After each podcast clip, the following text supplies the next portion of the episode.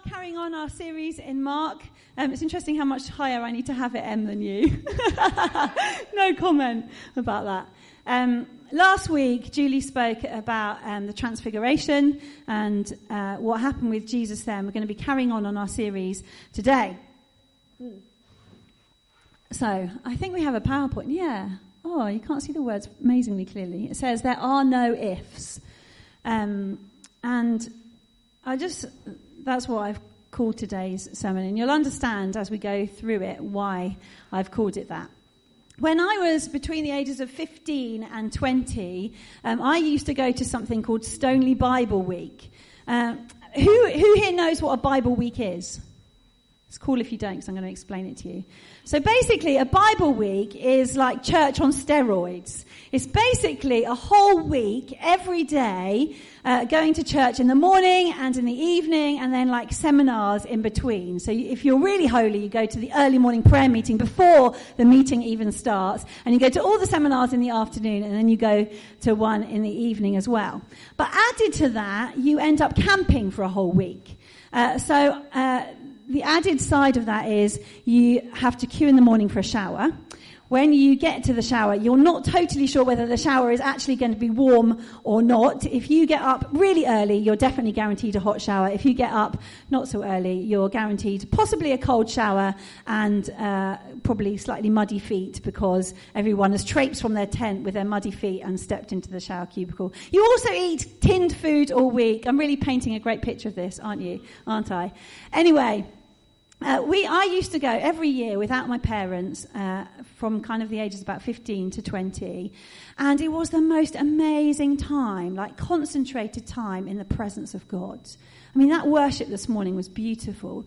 And it was like that, basically just being in worship and being in God's presence, uh, like it felt like for the whole week. And if I'm totally honest with you, when it came to the end of the week, I was like, I don't want to go home.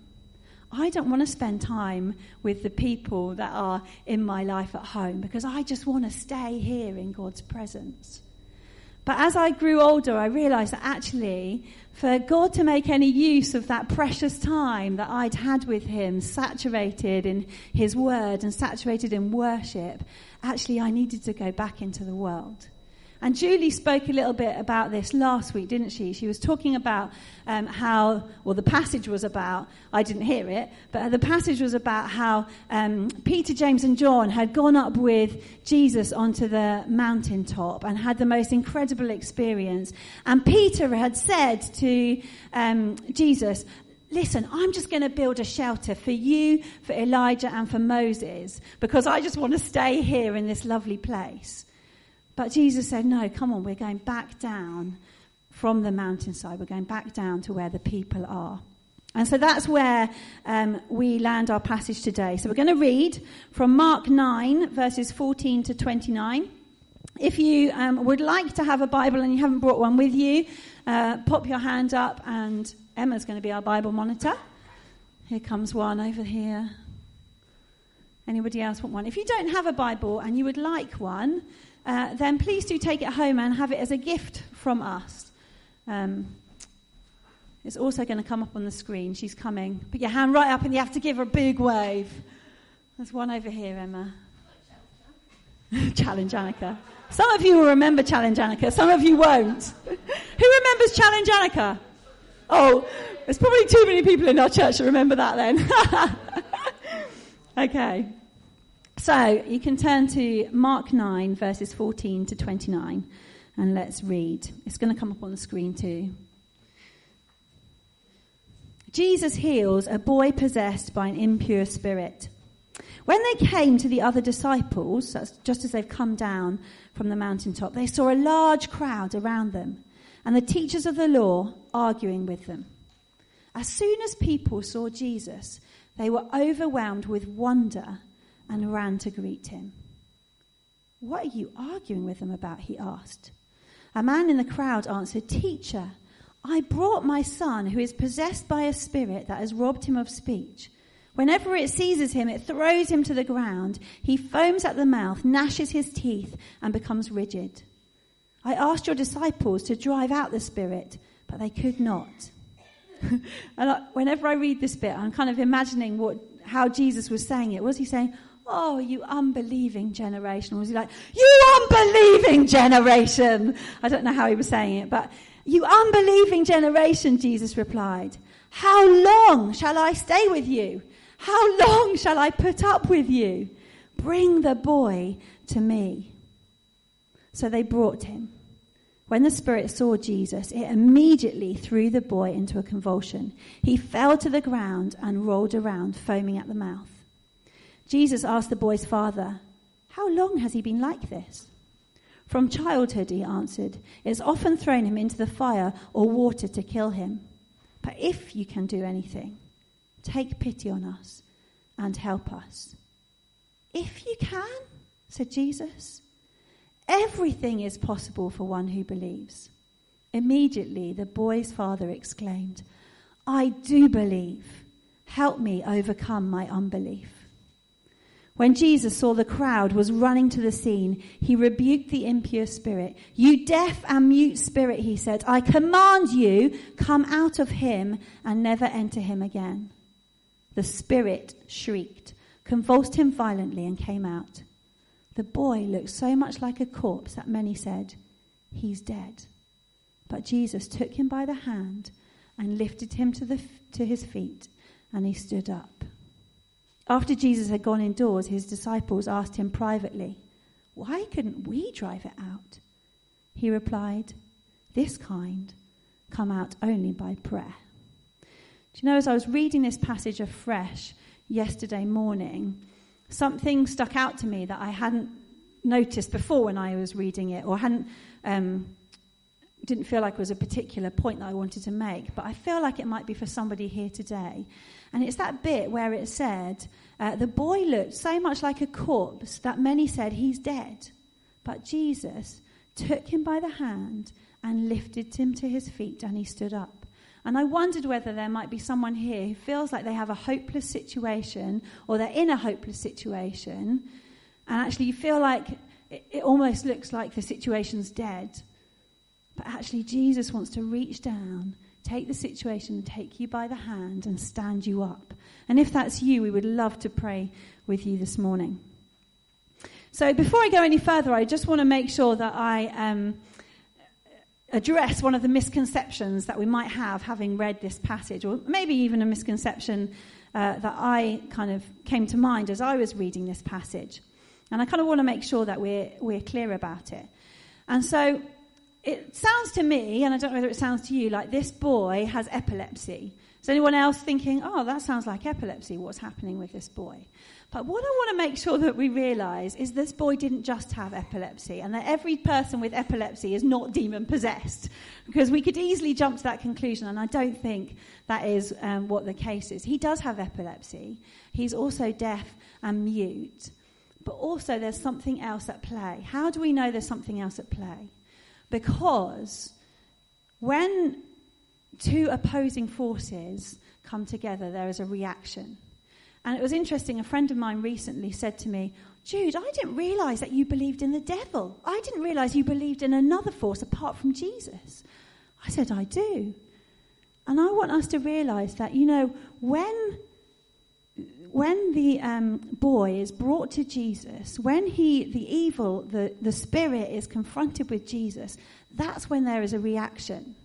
And so it's like the um, negative energy in the clouds with the positive charge clouds. When those two forces meet, what do we get? Lightning. There's a reaction.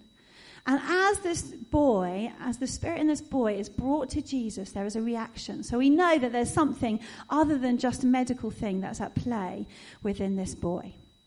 So I feel like I wanted to bring out three different things from this passage. And the first one is solitude, not solitariness. I was um, on Facebook the other day, spend too much time on that ridiculous social media um, avenue anyway. And um, I was reading from a guy called Pete Greig. Actually, we mentioned him this morning. He is the author of 24 7 Prayer. Um, he is a world renowned speaker and came to speak at one of our things. And he was writing um, a kind of post about tiredness. He had just finished eight days worth of kind of Bible weeks, like spending time speaking to people. He'd spent um, a day speaking to a thousand people in a cathedral. He'd spent some time speaking to 2,000 people in a circus tent, and he'd spent some time speaking to 30,000 people in a couple of fields. That was over eight days. And he said one of the things that he does when he's absolutely exhausted and he's spent a lot of time giving out is he goes low. In other words, he comes away from the crowd, he comes away from all the people, and he finds time on his own with Jesus. And don't we see Jesus doing that time and time again in the Bible? Before he's about to speak to somebody or after he's spoken to someone, he goes and he finds somewhere quiet to spend alone with his Father. And that's what we see has happened in this passage. You know, it's a little bit of a chicken and egg kind of situation because to be able to be effective with the people, we need to spend time with our Heavenly Father. But to be able to spend time with our Heavenly Father, we need to not be with the people. And uh, for me, I feel like it's a massive challenge to have time on my own with Jesus, to have solitude. Because I'm an extrovert and I love being around people, it's very difficult for me to take myself away from where things are happening. Abby's laughing. She knows exactly what I'm like. She works in an office with me and, uh, and take myself away to spend time with Jesus on my own. But you know, as I've um, been committing this year to making sure that I try and read through the Bible in a year, God has been really using that and speaking to me. Because, you know, in those times we get to know what Jesus would do in situations. As we read his word, we see what did Jesus do in that situation or what did he not do in that situation. As we spend time on our, lo- on our own with Jesus, we get to know who he is and what he's like better. You know, as I've been married to Archie for nearly 14 years, um, as, that, as time has gone on, I've got to know him even better. And so now I know when he is about to pray, even. So I could tell when we were all gathering around here, Archie wants to pray because I know him so well that there's something that he always does before he's about to pray. He probably doesn't even know it himself. because I know him so well, because I've spent time with him and spent time in his presence. If we spend time in the presence of Jesus, we're going to know what his will is. And we need to be able to do that to be effective with the people that we come into contact with and with the things that happen in our everyday lives. Uh, recently, Archie and I were watching a really cheesy Christian film. It was like an American film on Netflix. And uh, in this film, it was about this girl who had gone to university and she was doing a master's, or not a master's, major, that's what they call it in the States, isn't it? A major in biology. And for the major in biology, it was all about evolution and it was about her journey through working out what she believed for herself and not just taking on what her parents had kind of taught her. And there's this moment where her and this um, love interest, I suppose, um, they were having this conversation about faith. And he said, he kind of challenged her and she said, Don't you believe that I'm a Christian? And he said to her, It depends whether you came to Jesus through addition or submission. And that has really stuck with me this week because is our time with Jesus in addition to our lives? Is it like an add on to the side of what we do every day? Or are our lives submitted to Jesus? Are we submitting our days? Are we submitting our time? Are we submitting our work? Are we submitting ourselves to Jesus? I feel like it was really interesting that to, we were singing, Be still and know that I am God. Be still and know. And then Emma prayed that as well about that being an every morning thing. What I want to really encourage you is think about whether Jesus is an addition to your life or whether your life is submitted to Jesus. Are you spending time reading His Word, worshipping Him, and like soaking in His presence every day, so that the rest of your life looks completely different? So not, we don't need to just be solitary. We don't need to just be on our own with Jesus, but we also need to make sure that we put that into action. In Matthew, in the Great Commission, it says, all authority in heaven and earth has been given to me. Therefore, go and make disciples of all nations, baptizing them in the name of the Father and of the Son and of the Holy Spirit and teaching them to obey everything I have commanded you. And surely I am with you always to the very end of the age. So that's about being with Jesus always. But he doesn't say, go and sit in a little holy huddle. Go and stay with all the people in, in your church and be a nice little huddly community. He says, go and make disciples. Go and be with people. He doesn't say, go and stay on your own or go and stay in your little holy huddle. Go and make disciples. So we don't really have a choice. We need to go and be where people are. Jesus came down the mountain to the people. He came down the mountain to where the people were. In one of the commentaries I read, and I love this, it says, The solitude is necessary, for a man must keep in contact with God. But if a man, in his search for the essential solitude, shuts himself off from his fellow men, shuts his ears to their appeal for help, shuts his heart to the cries of their tears, that is not religion. The solitude is not meant to make us solitary, but better able to meet and cope with the demands of everyday life. Who are we spending our time with?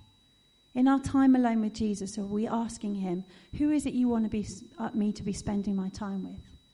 Every Wednesday, uh, we have a cuppa in our village, which is basically um, a whole load of uh, people from the village who meet up have a cup of tea and a fine piece um, it's the local church that put it on, and it's, it's just a really lovely time uh, to be able to get to know people. And I've been going since my children were really little, and they were there as well. Now they're all at school. Us mums still go and have our cup of tea together and have a good old chat. And I've always said that it's a priority for me. The only times I ever don't go is if I'm preaching, because I need that uh, time to be able to prepare. But the rest of the time, I always say that is a priority in my week to spend my time with those people. What I want you to hear is they are not a project. They are people that I love. They are people that I care for. They are people that my, are my friends. But because they're people that I love, and because they're people that I care for, and because they're people that are my friends, I want them to know about Jesus. I felt challenged the other day I was thinking, when I get to heaven, when I stand before Jesus, what if my friends see me there and say, Jude, you never told me? Jude, you knew this all along and you never told me. I don't think I was going to cry. We're big softies. you know, we have a responsibility to share Jesus with the people around us. Because I don't want to, and I'm sure you don't want to, find yourself in heaven and somebody saying to you as they're queuing up at the pearly gates, Why did you never tell me? You knew. Why did you never tell me? Who are the people that God's putting in your life? The other thing is, when Jesus came down the mountain, it says that they were in wonder at him. And now you could think, well, of course they're in wonder at him. He'd just been up the top of the mountain and he'd been dazzling in white and he'd looked completely different. Of course they're in wonder at him. But it's probable that he actually didn't look any different by the time he got down the mountain because he'd said to the disciples, don't tell anybody. Don't tell anybody what's happened until I've risen again.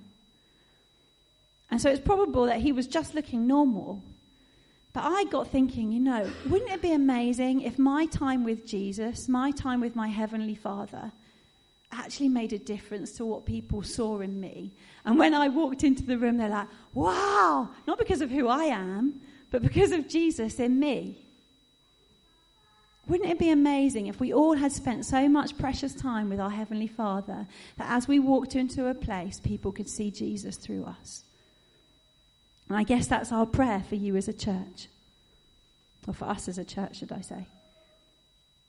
So, the next thing that I want to pull out from this passage, if I can pull myself together, um, I don't know why I put makeup on on a Sunday. this is a ridiculous idea. Okay. The next thing that I want to pull out of this passage is um, satisfaction from dissatisfaction and disillusionment. Most of you are aware that we've had an extension in the last few years, and as part of our extension, we had this beautiful decking that was built uh, outside our house. And it goes, basically went all the way from one bit of fence all the way to the other bit of fence. And when it was made, I was so satisfied with it. I was like, this is amazing. Imagine the barbecues we can have on here. Imagine the people that we can have round. We can look over our incredible view because we're at the top of the hill, so we have a lovely view. This is so satisfying. I'm so pleased with it. But it wasn't very long uh, until we found out that actually, who knew this? Apparently, you have to have planning permission for any decking that is above 50 centimetres off the ground. And we live on a hill, so our whole hill, our whole garden is basically a hill. So if we had have gone less than 50 centimetres, we probably would have got about a step outside of our house, and that would have been the decking done. There wouldn't have been any more. And so quickly we realised that we were going to have to make some alterations to our decking. And uh, to be honest with you, I became extremely disillusioned with this jolly decking and dis- extremely dissatisfied with it because no longer did I feel like I could go and sit on my decking and enjoy it because other people who will remain nameless in the surrounding area weren't so pleased about our decking, so it turns out. And I did, I, like my satisfaction with it so quickly changed to dissatisfaction and disillusionment with this jolly thing. Uh, and actually, it's probably been about a year's worth of process, isn't it? And finally, we had planning permission for our decking. We had to make alterations to it.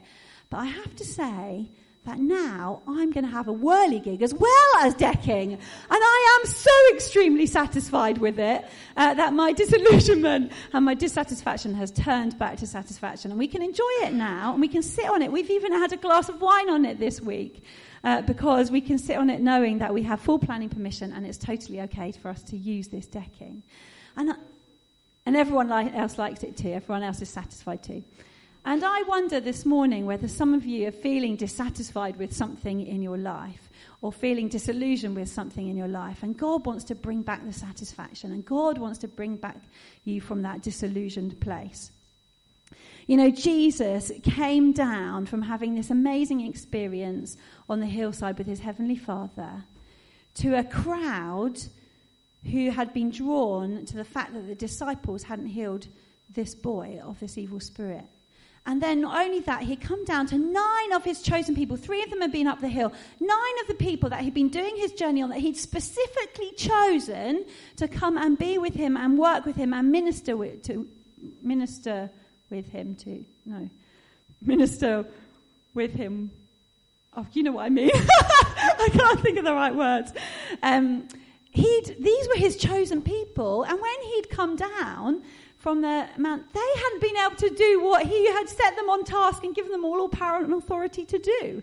He must have been so disillusioned and dissatisfied. And then not only that, the teachers of the law and the scribes were having a feast and a field day in this moment and arguing. And also the dad was like, oh, totally disillusioned with the fact he brought his son to Jesus and, and Jesus wasn't there and the disciples hadn't managed to do anything. And so in that moment, Jesus was like, and he said, Oh, unbelieving generation, how long shall I stay with you? How long shall I put up with you? Bring the boy to me. How did Jesus deal with his dissatisfaction and his disillusion in, in that moment? He dealt with what was immediately in front of him. He dealt with the boy.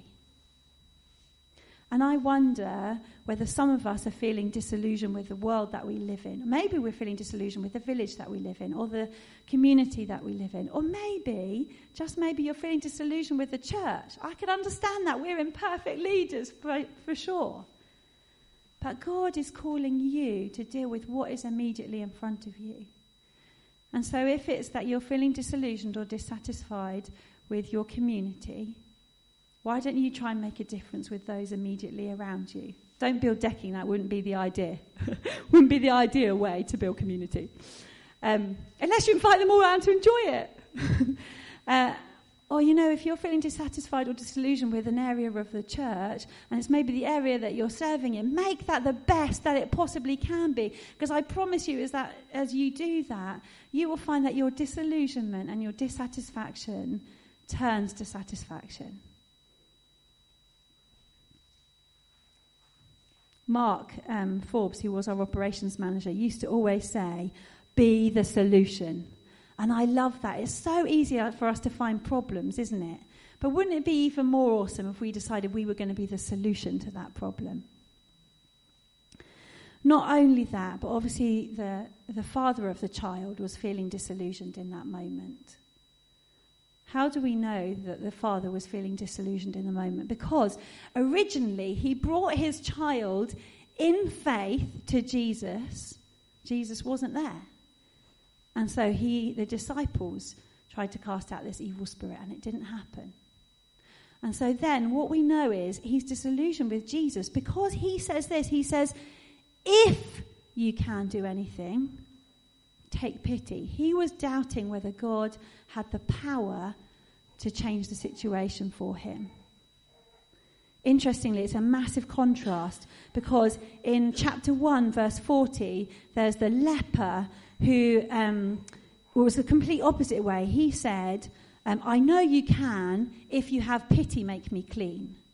So he was wondering whether or not Jesus had the compassion, but he wasn't doubting Jesus' power. Do you know, it's so easy for us to get disillusioned with Jesus because of what we see in each other or what we see happening in the church or what we don't see happening. But we have to bring our disillusionment back to Jesus because it was Him that made the difference. It was Him that, as the uh, boy came into His presence, the evil spirit left. Which brings me on to our last point honesty and hunger. Honesty and hunger. I love a pretty PowerPoint. I spend ages on pretty PowerPoints, but I do love them. Um, so the dad was honest about where he was at. He said, I believe, but I also have unbelief. Because he says, Help my unbelief. I believe, but I also have unbelief. But he says, Help my unbelief.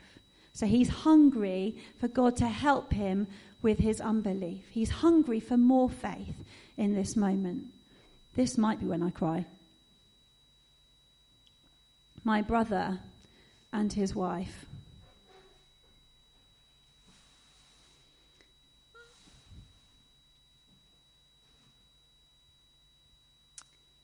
Are expecting a much longed for baby.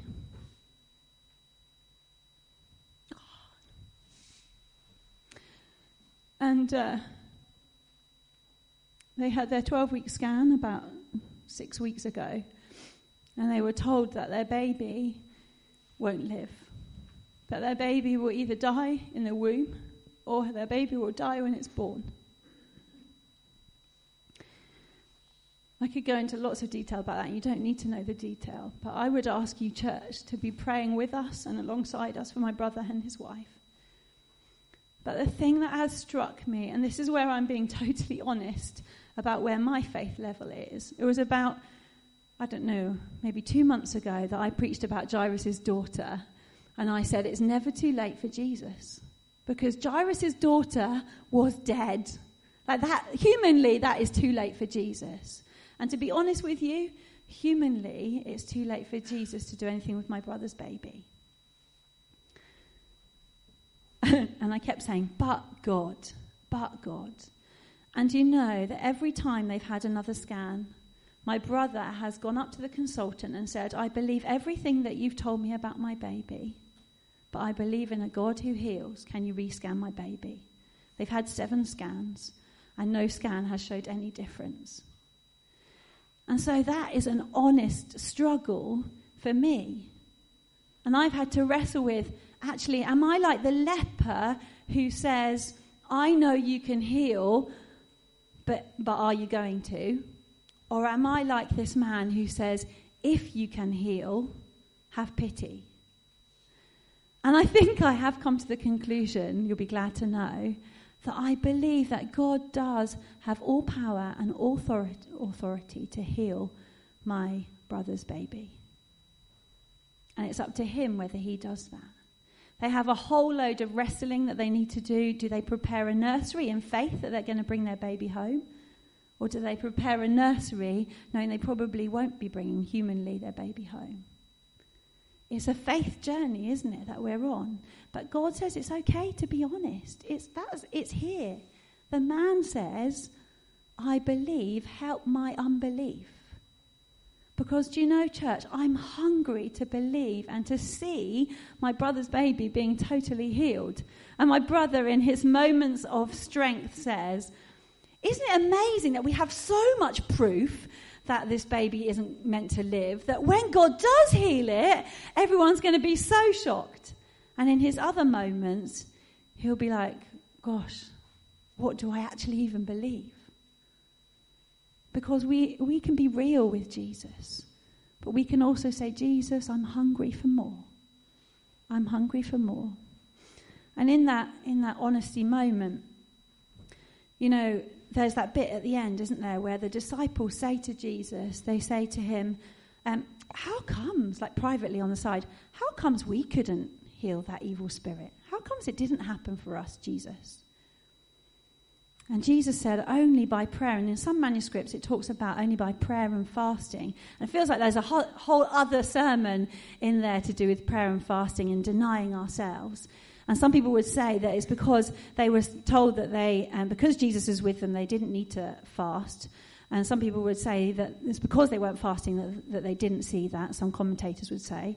Other commentators would say it's because they weren't in constant communication with Jesus and they kind of lost their way a little bit because God had given them all power and authority, but because they weren't walking close to Jesus, they weren't able to use it. And I felt quite challenged about that. You know, that our, maybe you've been gifted in some area of, of um, ministry. Maybe you've been gifted in your work life. Maybe you've been gifted as a worship leader or as a preacher. But unless we're in constant relationship with our Heavenly Father, and unless we're constantly uh, with Him and in His presence, we can lose that gifting.